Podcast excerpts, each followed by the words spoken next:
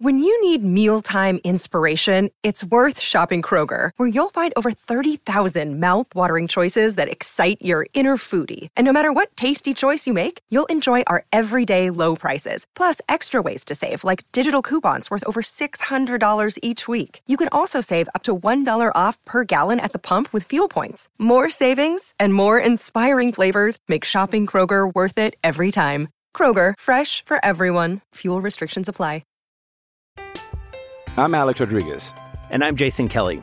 From Bloomberg, this is The Deal. Each week, you'll hear us in conversation with business icons. This show will explore deal making across sports, media, and entertainment. That is a harsh lesson in business. Sports is and, not uh, as simple you know, as bringing a bunch of big names together. I didn't want to do another stomp you out speech. It opened so, up so many more doors. The show is called The, the deal. deal. Listen to the deal. Listen to the deal on Spotify. From Tampa Bay, this, is Pucks and Bolts. Now, now, who's ready to light the lamp? Here's Kasey Hudson and Kailey Mizelle. What's up, guys? Welcome to Pucks and Bolts, a brand new Audacy original podcast analyzing the Tampa Bay Lightning in their quest to further cement this team as a dynasty. Pucks and Bolts will bring you in depth insights of games and practices, as well as storylines of your favorite players and coaches every Monday, Wednesday, and Friday. But first, to be sure, Conveniently download that Audacy app. Hit the auto download button to stay up to date on all new episodes or stream from any of your additional favorite platforms. I'm Kasey Hudson, joined by my amazing co host and Bolts Nation's favorite, Kailey Mizelle. It's time for us to dive into this new fabulous Pucks and Bolts episode. Kailey, what's going on? Here we Hi, are again. Yes, this is so exciting. Another NHL season is upon us. And it feels like just yesterday that we were talking to the players and and and going into game six and talking about the Stanley Cup final. And um, you know, it's just been such an incredible ride over the last few years. Um, I am just so thankful to be a, embraced and a part of Bolts Nation. Um, and so excited to have you guys along on this podcast. Kasey, uh, you already know this very well because I talk about it all the time, but this is my favorite time of the season. It is fall. Mm-hmm. It is mm-hmm. pumpkin spice season. There, pumpkin bread season. It is hockey season. It is football season. It is MLB playoff season. It's the best time of the. This is my Christmas. This That's is a great my, way to put that. Um, so I'm hype for this time of year. I'm really excited to see what this Lightning team can do. They have a lot of their pieces back, with a few exceptions that we will get into.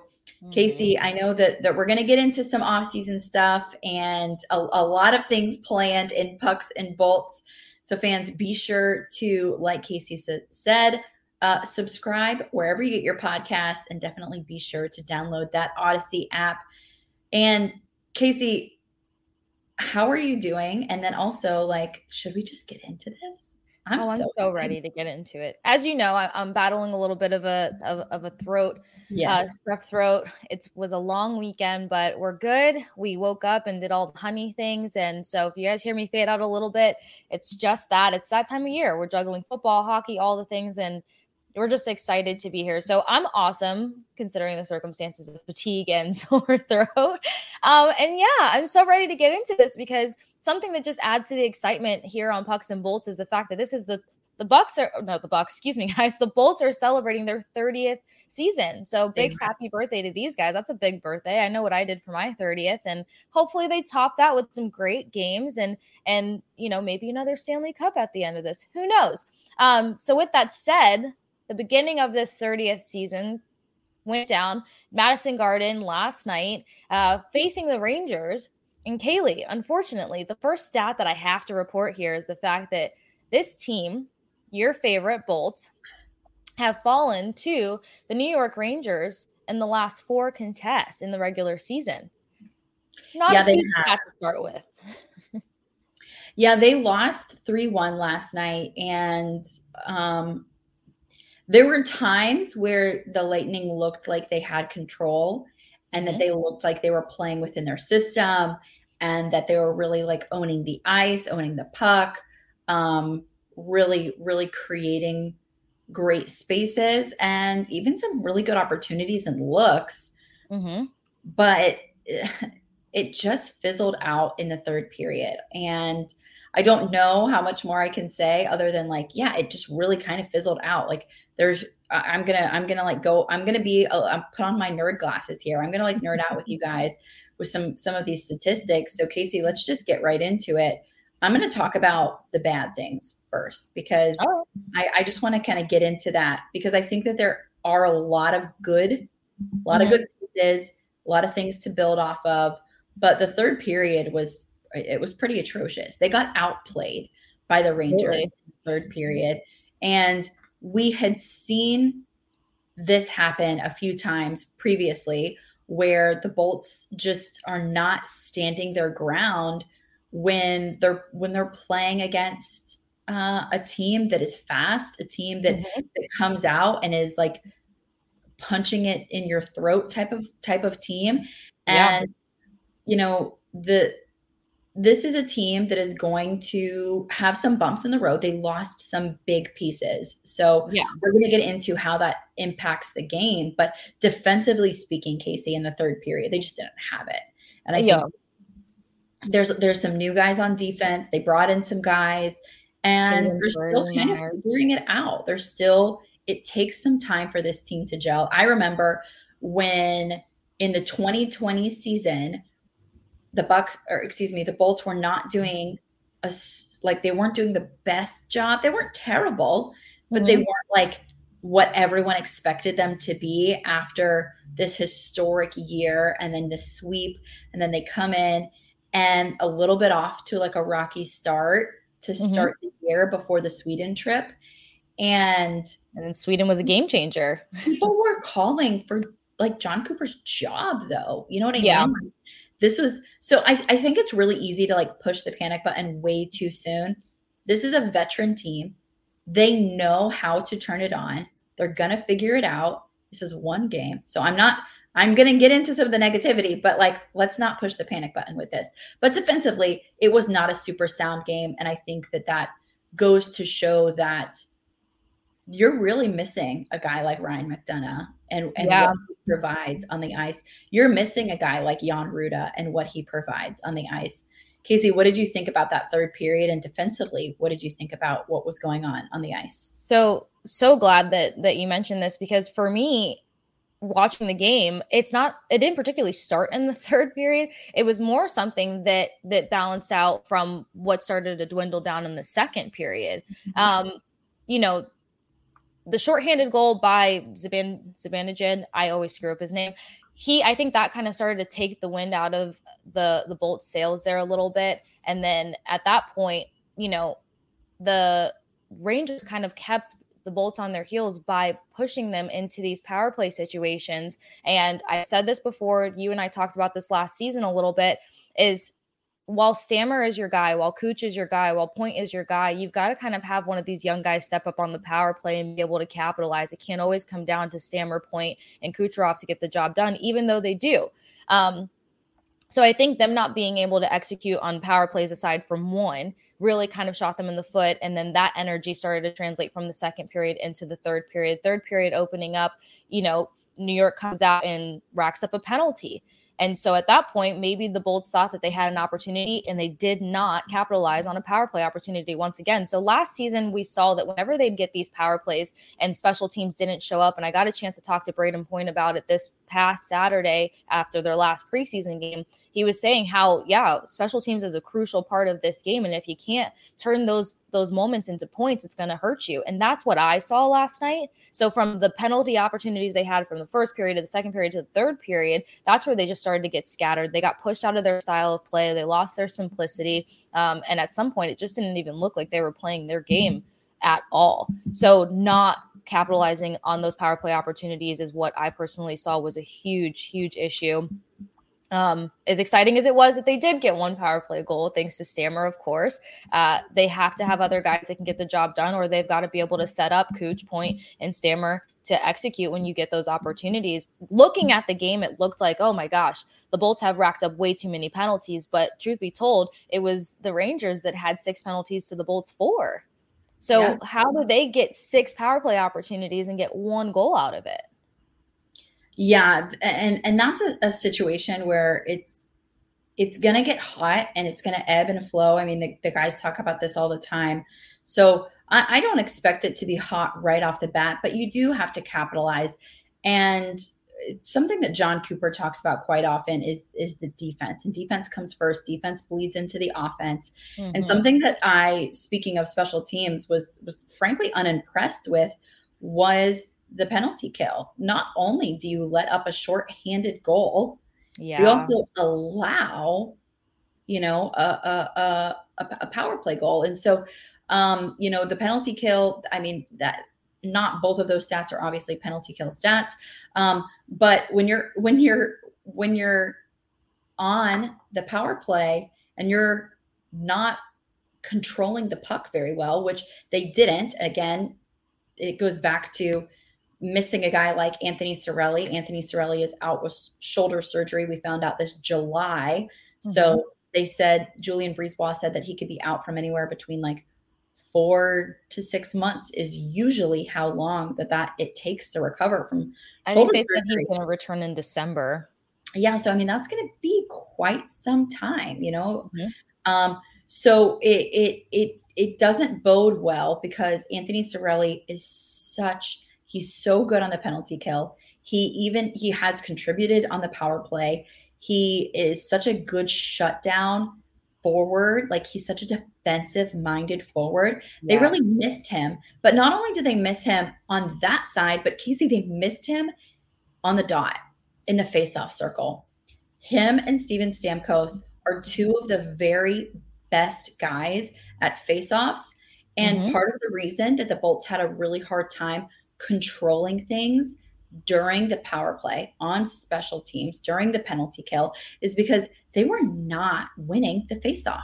They were yep. not winning the faceoff. And that's and where that, your success starts. And that really, really shot them in the foot. That is in part what allowed uh, both the shorthanded goal and the power play goal, just not having possession, not being able to get control of the puck, not being able to get control of the game. And and that really did shoot themselves in the foot um, with that.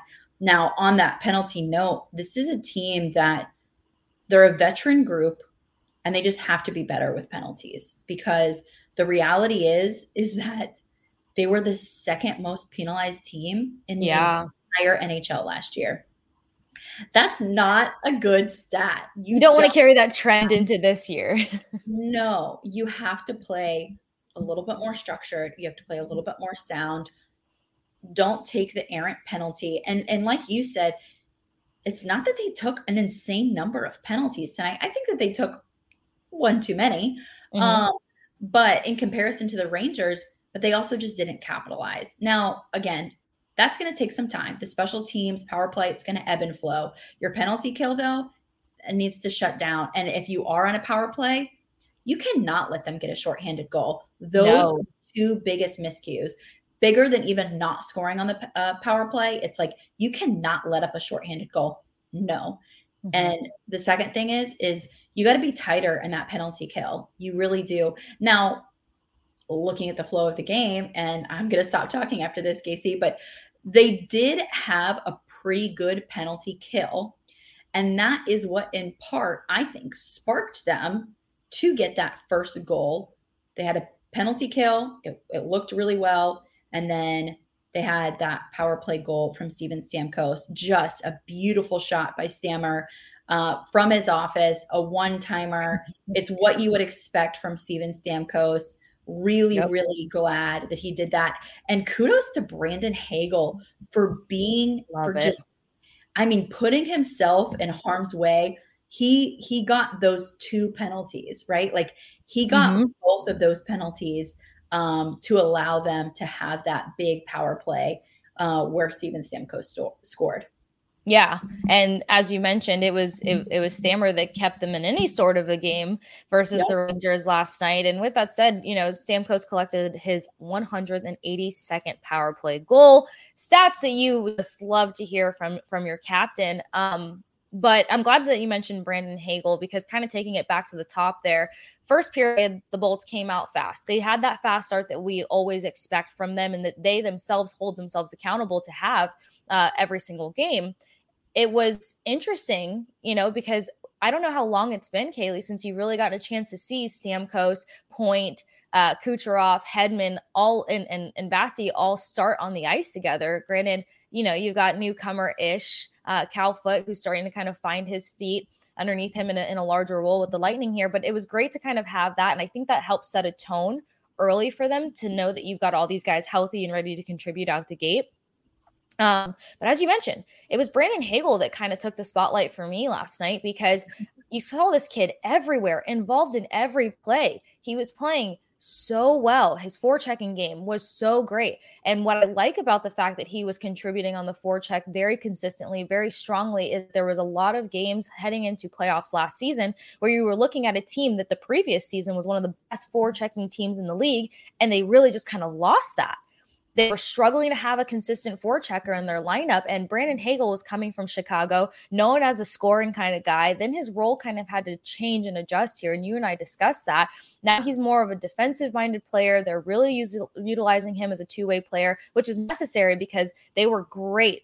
They were a balanced attack team on that two way when they had that really electric third line. And I think they're still kind of trying to find their footing with the loss of, you know, Gourdy, Barclay Goodrow, and um, Coleman.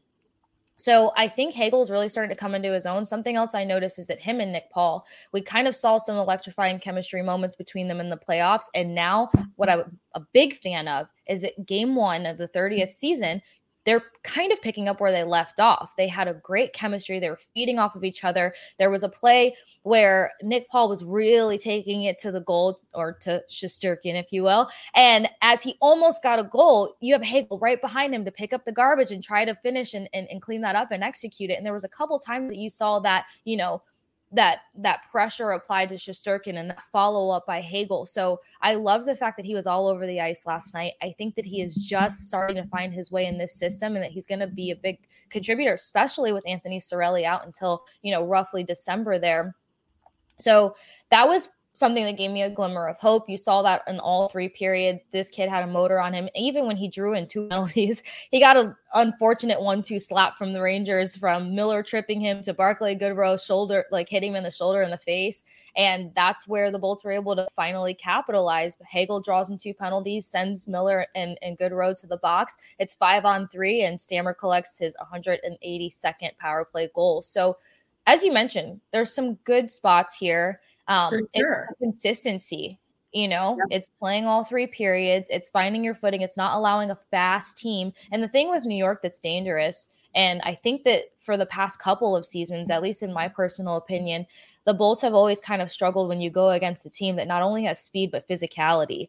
Um, it's typically kind of a one sided story when they go up against a super physical team or a super fast team. I think they figure them out a lot quicker, but they're always kind of pushed on their heels when they go against speed and physicality. And New York has that. I mean, Reaves back there, you know that this guy just wants to rough up anybody, if you will. And McDonagh was this guy who not only blocks shots and and really sacrificed his body for his team, but he could lay it on a guy if, if necessary and push against the board. Then Erik Cernak started his career that way really being more of a physical defenseman, really being a stay at home defenseman. He started pushing up a lot more in the last season and a half um, and playing, you know, above his blue line, if you will. But not having, you know, multiple physical guys in this defense, Luke Schenn was another one who would body up a mm-hmm. guy.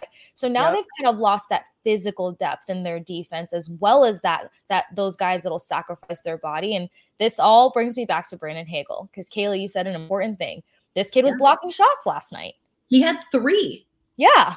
He had more than Erik Cernak. Like, imagine that stat. Right? more block shots than Erik Cernak had last night. That's wild. This kid really was putting himself in like harm's way, right? To to get out there. And Kasey, to your point, you have to have people stepping up like that.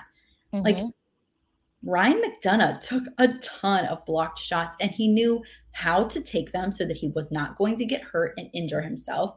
Which sometimes he would, and he'd come back, and you and I'd be like, "How? How? What is happening?" Right? Mm-hmm. And then anytime Erik Cernak had a block shot, it was like you're holding your breath because he had so many block shots where he did get hurt. And I don't, I'm not blaming him. I'm not saying that that's his fault, but there is like a beauty and an art to taking a block shot and and and taking it on like the fatty part yeah. of the part of your body so that you're not getting you're not damaging yourself you're not hurting yourself you're not going to put yourself out for a, for a certain amount of time brandon hagel went in there and is just taking block shots. And I also mm-hmm. also have to give a, a, shout out to Steven Stamkos because Absolutely. he also took three blocked shots last night. So kudos to those guys. I agree with you. Brandon Hagel is is a really interesting guy. Kasey, uh, I'm going to throw it back to you. Uh, I, want, I want you to tell the audience what you said to me earlier about Brandon Hagel and the way that he has transitioned his play mm-hmm. on this Lightning team because I found that to be very interesting. Oh my gosh, yes, because you know, as you mentioned that I mentioned, um, Hagel, his role with the Blackhawks was a scorer. I think somebody said that he had like 33 goals and was just starting to build that frame out of his career. So you thought that he was going to be, you know, that guy, a, a, first line, second line guy that really executes and um, gets pretty on the power play. But then he comes to Tampa Bay. Tampa Bay just lost this electric third line that no team could compete with in the league, and now you're trying to fill those shoes. Um, so, what I do like about Hagel and his adjustment is that when he first got here, I think it was very obvious that they were changing his role. Um, right off the bat, I was excited about this trade because I'm like, oh my gosh, they're going to get another scorer in this lineup, not realizing that they were going to kind of mold him into more of a two way player with a defensive focus. And so, as I mentioned earlier, they weren't having much success on the forecheck. Um, you know, Alex Killorn's coming off of one of his career, like career top career I'm Alex Rodriguez. And I'm Jason Kelly. From Bloomberg, this is The Deal. Each week, you'll hear us in conversation with business icons. This show will explore deal making across sports, media, and entertainment. That is a harsh lesson in business. Sports is and, not as uh, simple you know, as bringing a bunch of big names together. I didn't want to do another stomp you out speech. It opened so, up so many more doors. The show is called The, the deal. deal. Listen to the deal. Listen to the deal on Spotify. Another day is here, and you're ready for it. What to wear? Check. Breakfast, lunch, and dinner? Check. Planning for what's next and how to save for it? That's where Bank of America can help. For your financial to-dos, Bank of America has experts ready to help get you closer to your goals. Get started at one of our local financial centers or 24-7 in our mobile banking app. Find a location near you at bankofamerica.com slash talk to us. What would you like the power to do? Mobile banking requires downloading the app and is only available for select devices. Message and data rates may apply. Bank of America and a member FDIC. Stats, statistical yeah. years. Yes, thank you. Drawing blanks here, so I'm losing my voice.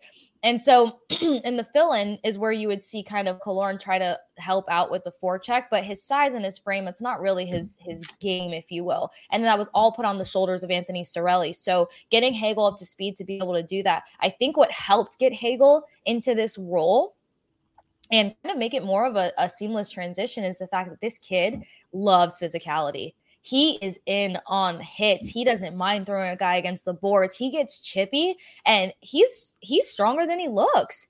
And so I think that the Lightning analyzed this and processed this before he even got here and was like, yeah, we can turn him into the two way player that we need there. And he's starting to really find his legs. So I think it's the fact that he doesn't fear contact. I think it's the fact that he's fast, which typically you're like, yeah, we want him scoring, but he uses his speed to get on top of players to then body them up and really kind of pressure them against the boards there. He's really good with his hand eye coordination and keeping his stick on the puck when going up against these guys along the boards. And I think that that's something that he's just going to grow with even more because um, that was something that was so attractive about Yanni Gourde is the fact that he was fast and he was a fly. People just many nicknames that you had for Yanni Gourde just because of the way that he played. He got on you, he stuck to you, he irritated the heck out of you, and oh, I think yeah. Brandon Hagel is about to be that guy.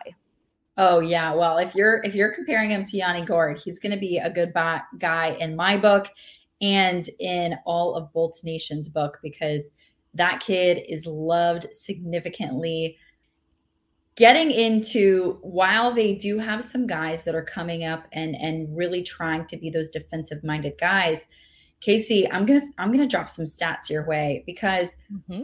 there was some there was some confusion on my not confusion, but there was it shouldn't have played out like it did because whenever you look at the high danger scoring chances, oh. the Rangers had four high danger chances in the first, two in the second, and four in the third. The best chances that the Rangers had were in the first period. And these are two really, really good goalies. And that's what we saw in the first period last night. Both teams came out hot. Both teams put up some good shots against each other. And both mm-hmm. goalies did not allow those goals to come through. The expected goals for for both sides in the first period was one. Like statistically speaking, how good of a shot it was, the dangerous chance that it was was that that that goal should have gone in at yeah. least one goal on either side in the first period but it didn't so that's telling me okay well these goalies they're just superior they're just mm-hmm. they're just doing their jobs really great. The second period you know of the high danger scoring chances neither team really like you don't really there there wasn't one that you really expected a goal from. Um none of the chances were uh, statistically speaking that fabulous. Um and then you get into the third period. The rangers have four high danger chances mm-hmm. the lightning have zero the rangers completely i mean you look at the the way that like Corsi goes and like the stats and stuff, the advanced mm-hmm. statistics. For the first two periods, I mean, it's like teetering the line, right? Like it's it's and in fact, it's kind of on Tampa Bay's favor. The the Corsi line is right, like the shots yeah. that are taken, where they're taken from, and and all that, right? Mm-hmm. It's Tampa Bay is getting more high danger scoring chances in the first two periods than the Rangers are. Comes to the fourth to the third period, the Rangers have four high danger chances and the Lightning have zero. And you just can't play like that. And the reason no. why that happened is because it, it's kind of like what we've alluded to, but like they didn't have very much control in the neutral zone. They had mm-hmm. way too many odd man rushes, and that showed. And so, even though of the four high danger chances, statistically speaking, like they should have only had like 0.78 goals. Like even with the high danger chances, they should have only had 0.7. They, that's not even a goal. They shouldn't even have one goal, even with the four high danger chances. But here's what, here's what happened. They scored two goals, and that's because there was some lacks in the defense. Mm-hmm. And that's what that tells me. It, that's that's not you know, Andrei Vasilevskiy, he he's not out here not blocking. No, he's no, doing, he's, he's doing stopped 36 of 39 shots. He's doing his job. In fact, again, statistically speaking, he saved 1.74 goals above expected. So almost two goals more than statistically speaking he should have been able to save. He did save. This yeah. is a fantastic goalie. But then whenever you look at the fact that they had they allowed four high danger chances, they got no high danger chances, and then they let two goals in when really statistically speaking they shouldn't have. Mm-hmm. That's where things really start to break down. It, it, it, really did start to break down in the third period. Um, they were just getting outplayed. The Rangers were controlling the puck better. Like I said, they they really were controlling the neutral zone. And Kasey, those odd man rushes really, really impacted the Bolts. We'll kill them every time. and we saw a lot of those issues kind of um, honestly in playoffs, you know, while playoffs were exciting and they still kind of made it past all the way to the Stanley Cup final, it was the games where the odd man rushes were out of control and unmanageable that, that, the, that the Bolts will lose the game. Um, something that you would think would be a focal point heading into this 30th season here. And just kind of like to add to those amazing stats that you mentioned and really puts a lot of things into perspective there. Um, how I kind of talked earlier about how for me, I felt like the the slide, uh, the falling apart, if you will, started in the second period. It New York outshot the Bolts 39 to 27 and, and in some circumstances that doesn't feel such at large but they started that includes them taking advantage or starting to gain an advantage 16 to 8 in the second period alone so yep.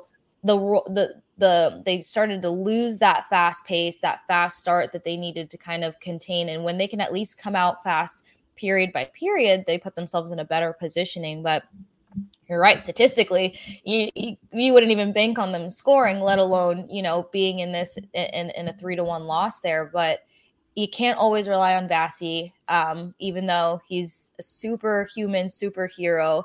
He had made multiple big saves last night, and I don't think that Vasi is ever really that guy that that, that falls to fatigue, if you will. A lot yeah. of it is the the vision of his defensive players learning how to line up in front of him, and that's where they really heavily rely on a guy like Erik Cernak. Erik and and Vasi have this rhythm to them where you know Erik can play tight into Vasilevskiy and still contribute to blocking pucks and um, getting his stick to move pucks out of harm's way. So it comes down to these these these newer guys, you know.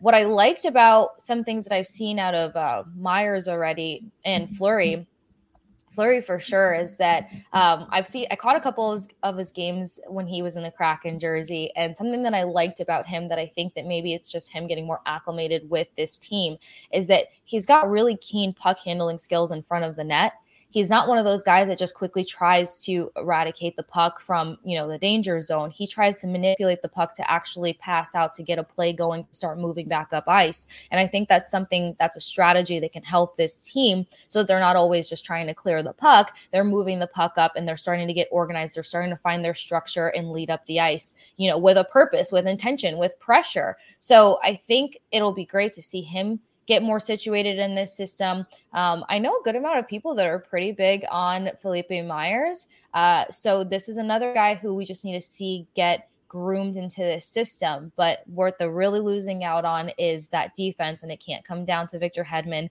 You know, Mikhail Sergachev got a little shaken up in the preseason, so it was great to even see him on the ice. Uh, Coach Cooper did mention days ago that, you know, he'd be fine and ready to go. They didn't want to put him – in any kind of wayward predicament in the preseason because it's preseason. It doesn't count.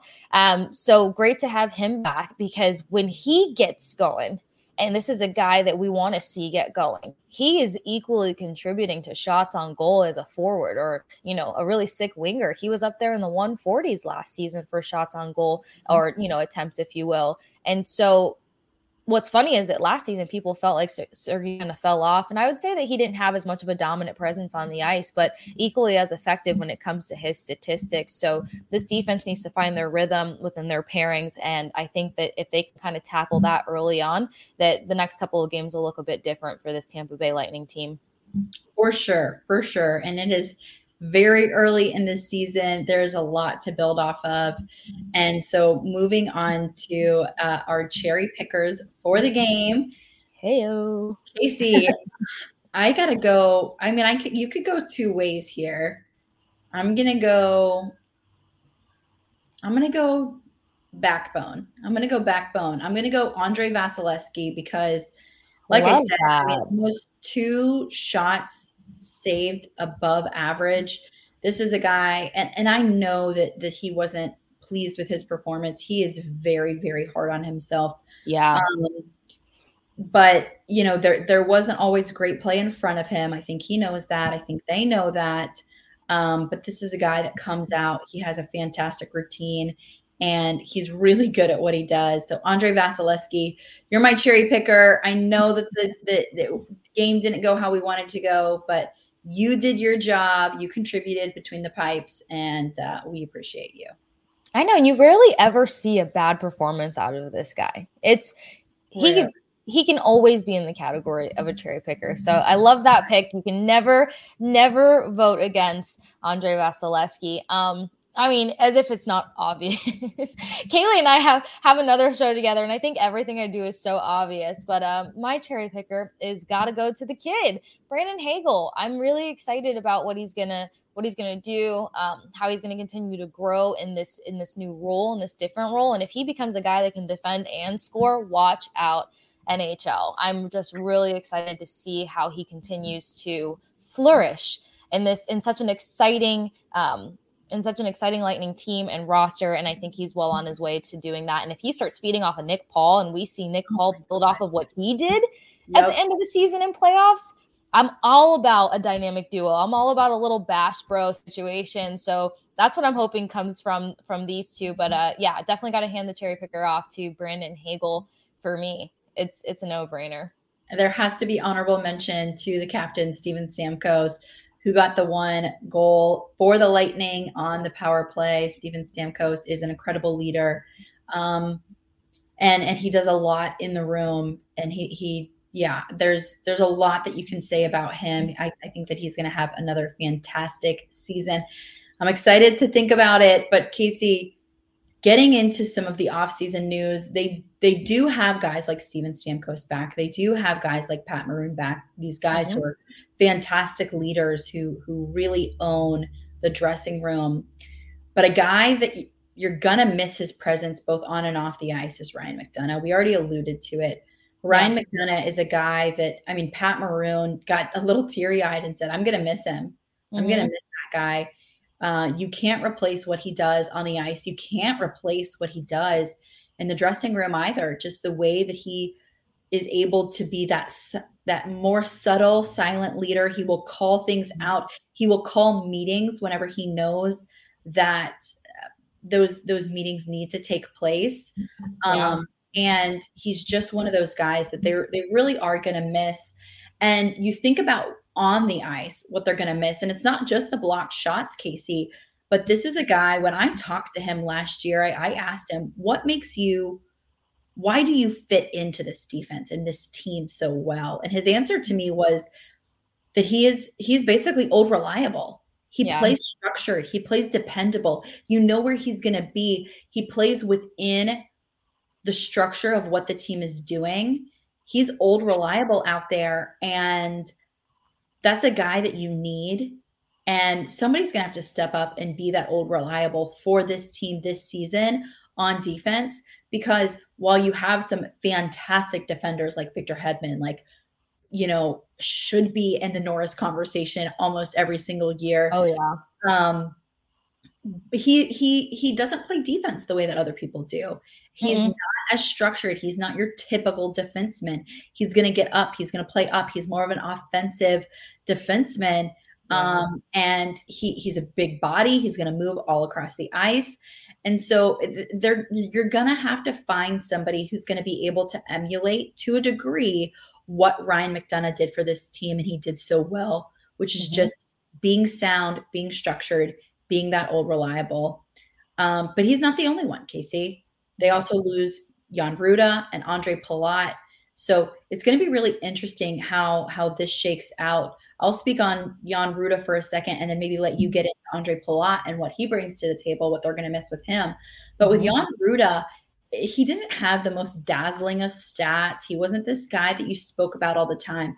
But like I mentioned before, Victor Hedman is so dynamic and he's he's so interesting and different in how he plays defense that to be a partner with Victor Hedman, you also have to be very structured. You have to know where you're going. And you also have to kind of know Victor Hedman well. You have to know yeah. what he's going to do and be able to read him before he goes and makes those moves.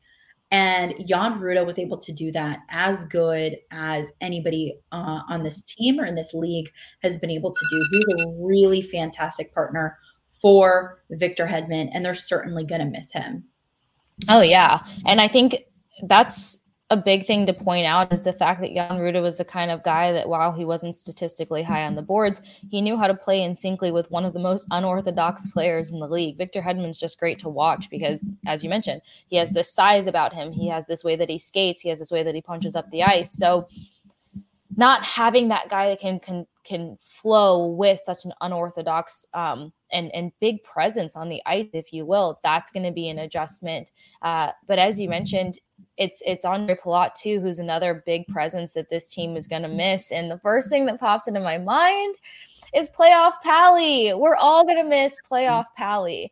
And yeah, and it, and it was interesting because in the beginning of the season, and this just kind of circles back to what you said at the top of the show, Kailey, here on Pucks and Bolts, is let's not hit the the alarm yet. Let's not let's not sound the alarm. Let's not panic because this team te- technically in in multiple seasons uh, of the last four or five mm-hmm. years haven't really started off strong. It mm-hmm. takes them a minute to gel. It takes them a minute to find that chemistry, but once they do, they are a powerhouse to deal with. And mm-hmm. you know, bubble wise, it was Sweden where they bonded because they traveled together and got to know one another, and then all of a sudden they were unstoppable. And you know, there's always these turn points. So all that to say that last season people weren't too impressed with the stats that Pally was putting up. They felt like he was off to a slow start. They felt like he was having a lot of silent games, and then all of a sudden he just dialed it up. And he did it before playoffs. This guy played in 77 games, scored 18 goals, and had 31 assists. So he was definitely a big feeder on his line. He was able to get the puck up and get it to the guys that you know are going to execute.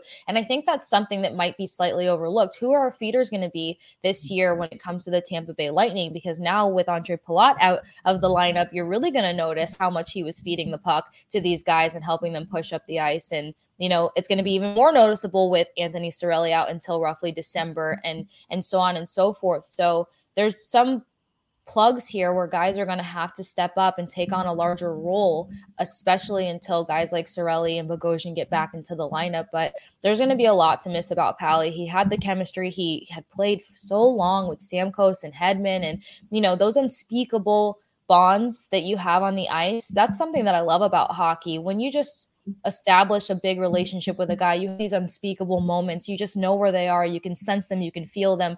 And there was multiple significant plays last season where you kind of look at something that Ondrej Palat does on the ice and you're like how did he even know? How did he know that Point was going to be there? How did he know that Cooch was going to be there? How did he know that Killorn was going to be there?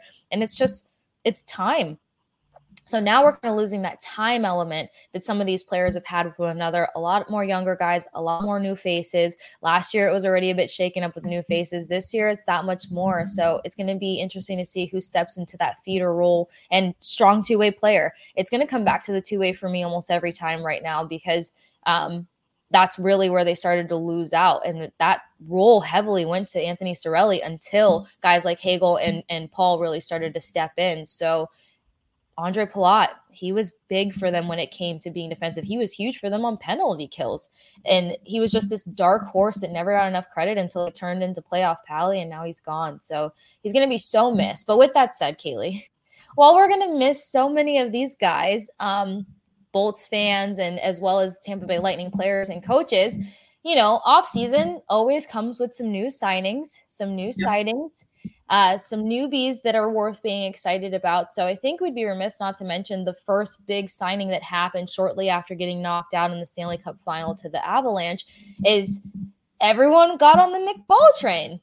Oh, everyone yeah. saw this guy who's just everywhere. And again, somebody who can be everywhere and be physical, that's an exciting player to watch. And Nick Paul did that. He only played in 21 regular season games for the Bolts, scored five goals, nine assists, 14 points, but he contributed 35 shots on goal. I am excited about this. I need to find a different word besides excited. I get it, guys. But with the beginning of the hockey season and, and, some of these players, yes, I'm just freaking ecstatic, if you will. But um, the signing of Nick Paul, they made that happen very quickly. Kailey, were you surprised by this? Did you know it was coming? I know that you always have your ear to the ground with all things Bolts. Um, and they made this happen, what, a couple days after the cup closed out? Yeah. And I think that, that that was for a reason. I think two things. Nick Paul wanted to stay here. Mm-hmm. They knew what Nick Paul could bring, they knew what Nick Paul could be. And they knew that his stock value had just risen significantly yep. based off of his playoff performance. Julien BriseBois is incredible. The way that he is able to finagle salary cap and figure out how to put this team together year after year to be competitive this year, but also, like he said in his press conference to start the season, competitive in years to come. It really is a, a fantastic way that he's able to do this. So I for sure expected them to, to re-sign Nick Paul.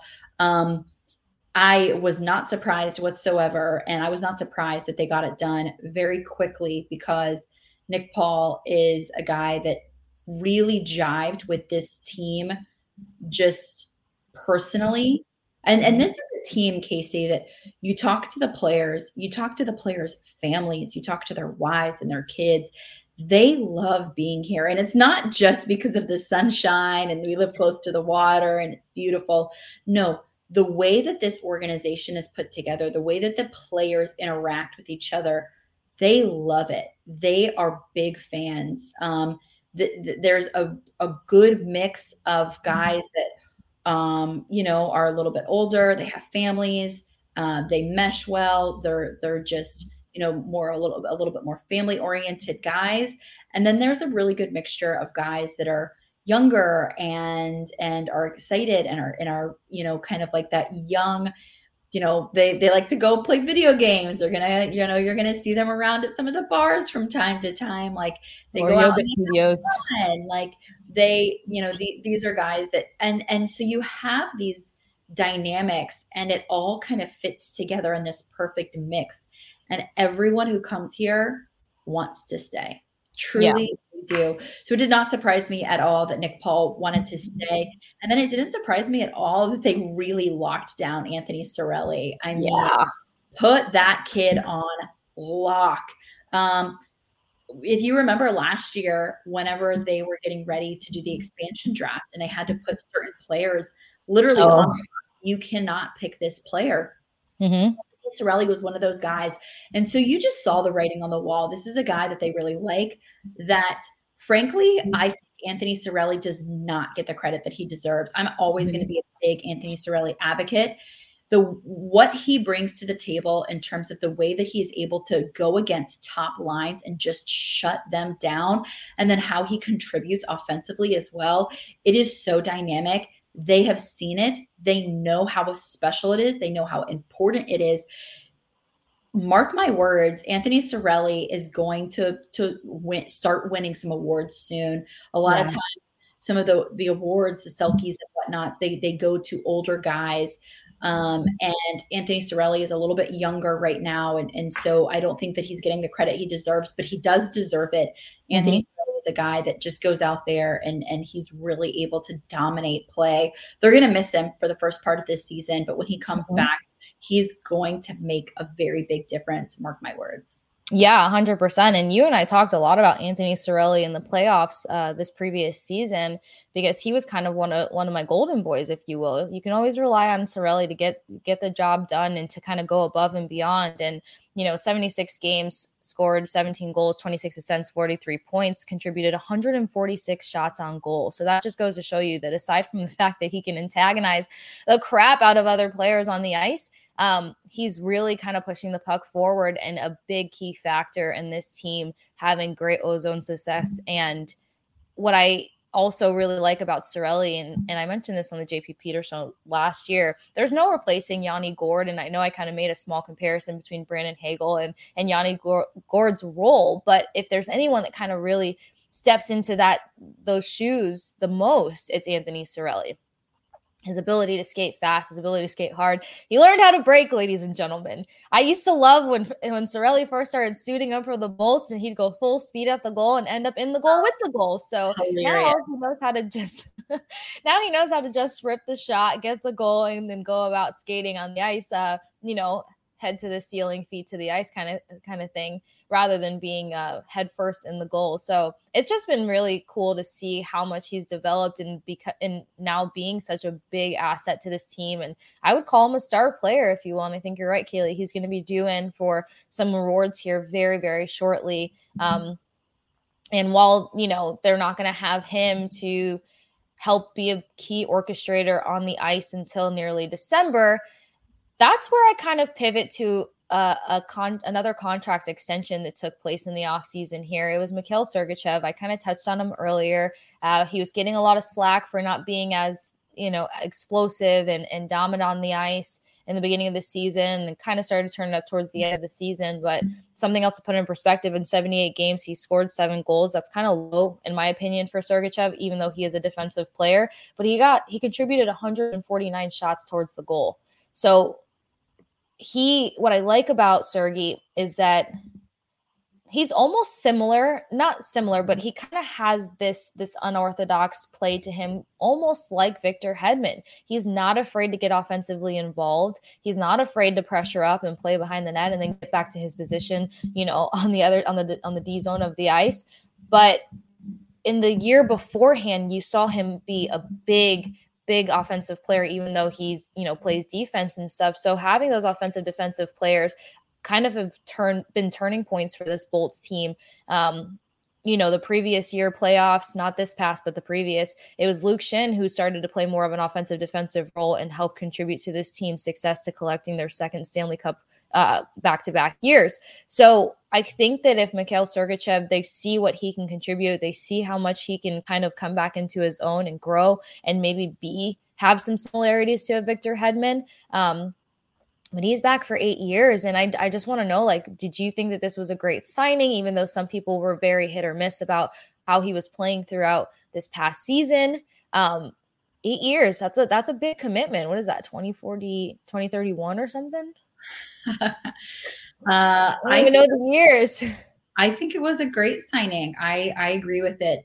Yes, there have there's been spotty play at times, right, from Mikhail Sergachev but no one knows that better than Mikhail Sergachev. He's very yeah. hard on himself. And the way that he studies the game, um, it's similar to Nikita Kucherov, frankly. I mean, him and Nikita Kucherov are good friends. Yeah. Nikita Kucherov studies the game like no one else does. In fact, whenever at, media day this year, I asked Nikita Kucherov how much film he watched and what what film he watched over this off season during training. And he said that yes, he does watch film, and that the film that he watches and the film that he specifically watched is a lot from this past, past playoff season, um, because he said that not everyone understands the importance of it, and other people might overlook it, but he does not. Mikhail Sergachev is that kind of guy.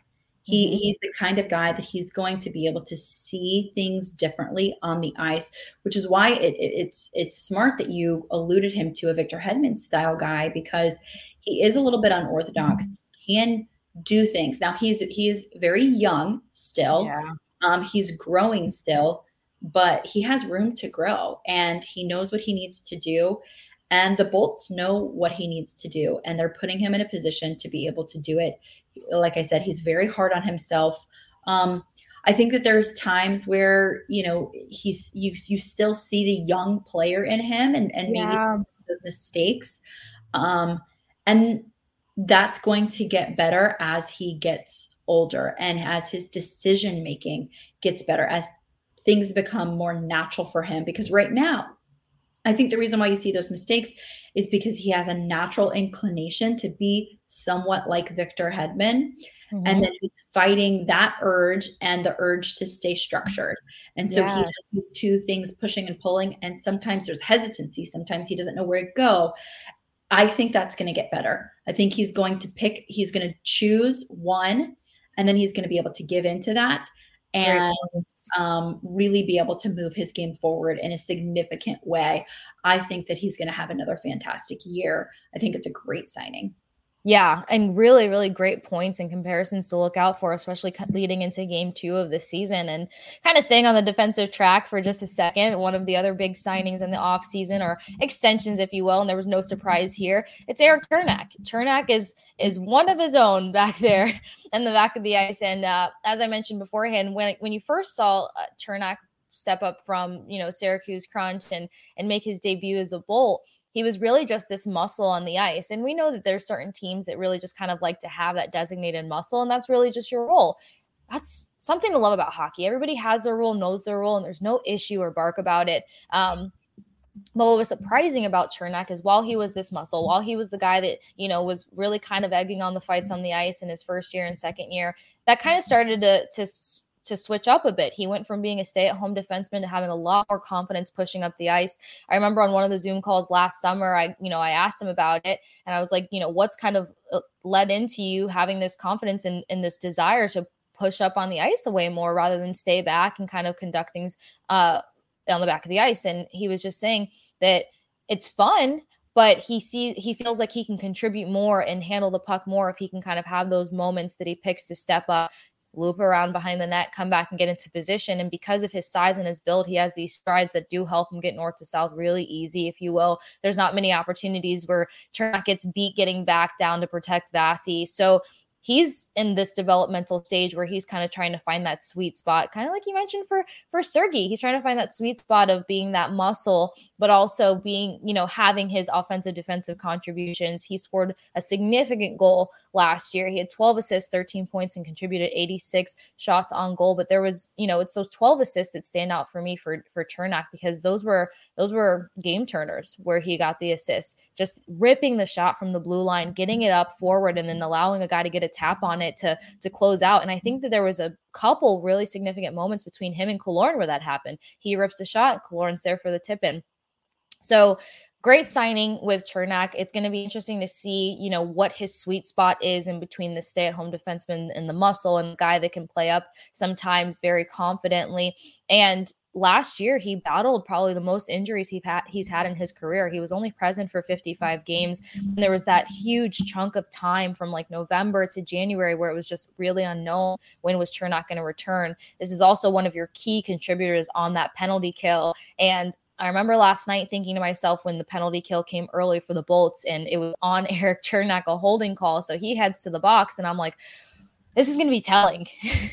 How's this team going to function with Erik Cernak in the box? And they did very well. So another positive to kind of throw on top of last night's game and something to look forward to as they get ready to take on the Columbus Blue Jackets is, you know, it's not going to be so heavy one-sided on one player or another but for this team to be able to function when you know certain guys are out that's going to be huge and for them to excel that much more when your key players are in is going to be um, a big factor of their success. So, big fan of this Erik Cernak signing. I'm sure a lot of fans are so happy to have him continue on. And if he can play more than 55 games, then that's something to be proud of and, and really look forward to. Kailey, what do you think of of Cherney and, and his contribution and growth with this team?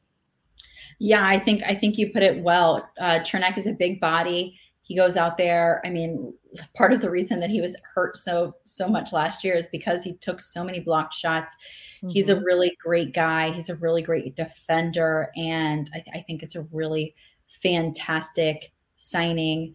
Kasey, uh, getting you mentioned the blue jackets on friday kind of getting into a look ahead and then wrapping up our first episode of pucks and bolts the lightning will have back-to-back games on the road they play the blue jackets and then the penguins on Friday and Saturday. I believe both of those games are national games, so you should be able to catch them uh, on your uh, on your television. Um, but Kasey, before we leave, we do have to talk about one other thing. The Lightning have suspended defenseman Ian Cole, who was a pickup in this offseason, pending the results of an investigation. There were allegations that Cole groomed and sexually assaulted a woman starting from the when she was a minor. Uh, the team released a statement on Sunday night saying that Cole was going to be um, suspended and that the Tampa Bay Lightning and Ian Cole are cooperating. Cole is meeting with the NHL on Wednesday to uh, be interviewed and to discuss these allegations further. Um, the the allegations were anonymous from a woman on Twitter and spread like wildfire through the oh gosh. community. Um, she says, and for anyone who who needs to know this, this might be a trigger warning, but she says, I was groomed by Ian Cole for four years, starting when I was a minor in high school. My first sexual encounter with Ian was when I was a minor in high school. He had been playing in the NHL for a few years at that point. So, this is something that everyone is taking very seriously. Ian Cole has come out and said um, that he denies the allegations. Um, he said that he takes them very seriously um, and that he is going to cooperate with the NHL and the Tampa Bay Lightning in the investigation and said that he looks forward to clearing his name. So obviously, a really, really um, difficult thing there that that is happening for all sides. Of course, you feel for this woman who who is is is out claiming that she is a victim. Um, mm-hmm. And as a female myself, you know, my my hesitancy is is to you know believe people when they say things like this. However, there is a due diligence process that people have to go through. So I'm really yeah. glad that the NHL and the Tampa Bay Lightning are taking this seriously. I would expect nothing less from mm-hmm. the Lightning. They are they are a world class organization, um, but will be very very um, interested to see how this plays out. And of course, Pucks and Bolts fans, we will keep you guys updated on the latest in that situation. Like I said, uh, as this episode is getting released, I imagine that Ian Cole is sitting down with the NHL mm-hmm. right now to talk about some of these allegations that have been made against him. Yeah, absolutely. I, I think you put it perfectly, Kailey, and got all the the information out there. And you know, as Kailey mentioned, as a woman, for one, um, anyone that has the nerve to speak up on something that that made them uncomfortable, more power to you. Um, and in the same sense, you have to honor and respect the due diligence of, of such a high class organization. They're going to get down to the bottom of it. I think we can always trust that. And when the facts and everything, all the information, when they can deliver the full, you know, story, is when everybody will find out what happened, what's going on, and, and what whether or not there will be consequences tied to it. So, Kailey, thank you for putting that so perfectly. Um, and also you know allowing the voice that that stepped forward to be heard while you know just letting everyone know that when we find out you guys will find out. And um i'm just aside from that news and that being part of one of the signings you know there's some other exciting guys a part of this team. All in all it's the bolts 30th season. And i'm happy to be celebrating 30 with with one of my favorite teams. And if there's anything i've learned about my 30s it's going to be chaotic it's going to be graceful, graceless at moments, but an all encompassing learning experience that should hopefully lead to a big, big reward at the end. I know I already feel like a winner in the midst of, of this 30 journey, and I'm hoping the same for your favorite Tampa Bay Lightning team. Guys, if you have any questions, if you um, want particular insight for the game coming up versus the Blue Jackets, Kailey and I love chatting with you on social. So be sure to send in your questions to us so that we can address it on the next episode of Pucks and Bolts. And Kailey, we were so looking forward to episode one. We were so looking forward to talking hockey again. And for those that don't know, this is this is how Kailey and I's beautiful friendship began. It was hockey. And here we are. We get to talk it with you guys on a consistent basis now. And I'm really, really honored and excited to just do this with somebody like Kailey. Uh, I hold her to such a high regard. Um, so much respect for her, somebody that I've looked up to in this industry. And I'm just like so proud that we get to talk hockey on bolts, pucks and bolts. It's nothing. Yes, Kasey, I couldn't have said it better. I am ecstatic to be doing this, ecstatic to be doing it with you. Of course, thank you to the Audacy team for giving us this platform, to Bill, to Spencer, our producer. Thank you guys so much. Download the Audacy app, you guys, for the best pucks and bolts. Just turn on that auto download button on the Pucks and Bolts podcast. All of those will come into your phone, into your ears anytime you wake up uh, over the next few days. We're going to get on a regular schedule and then we'll let you guys know what that looks like. But for now, this will be our first episode. We will have another preview episode coming out on Friday. So be, be tuned in for that wherever you get your podcasts. I'm Kailey Mizelle. You can find me at Kailey Mizelle. This is Kasey Hudson. You can find her at the Sports Case. That's K A S E. Thank you guys so much for listening, and we'll catch you next time. 2400 Sports is an Audacy company.